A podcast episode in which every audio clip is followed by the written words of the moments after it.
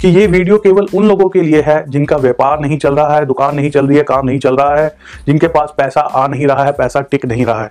उपाय नंबर दो। अब जिस तरह से मैंने पहला उपाय बताया था, बताया है, उसी तरह से दूसरा उपाय भी जो है बहुत ही बहुत ही ज़्यादा आसान है, अगर आप करने पे आ जाएँगे।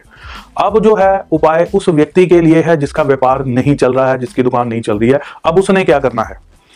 उस व्यक्ति ने भी सिंपल वही चीज़ को फॉलो करना है, बड़ा आसान है। आपने क्या करना, सबसे पहले एक छोटी सी पीढ़ी, चौंकी, एक छोटी सी आप लेकर आइए घर में। उसे आप रखिए रसोई घर में अपनी।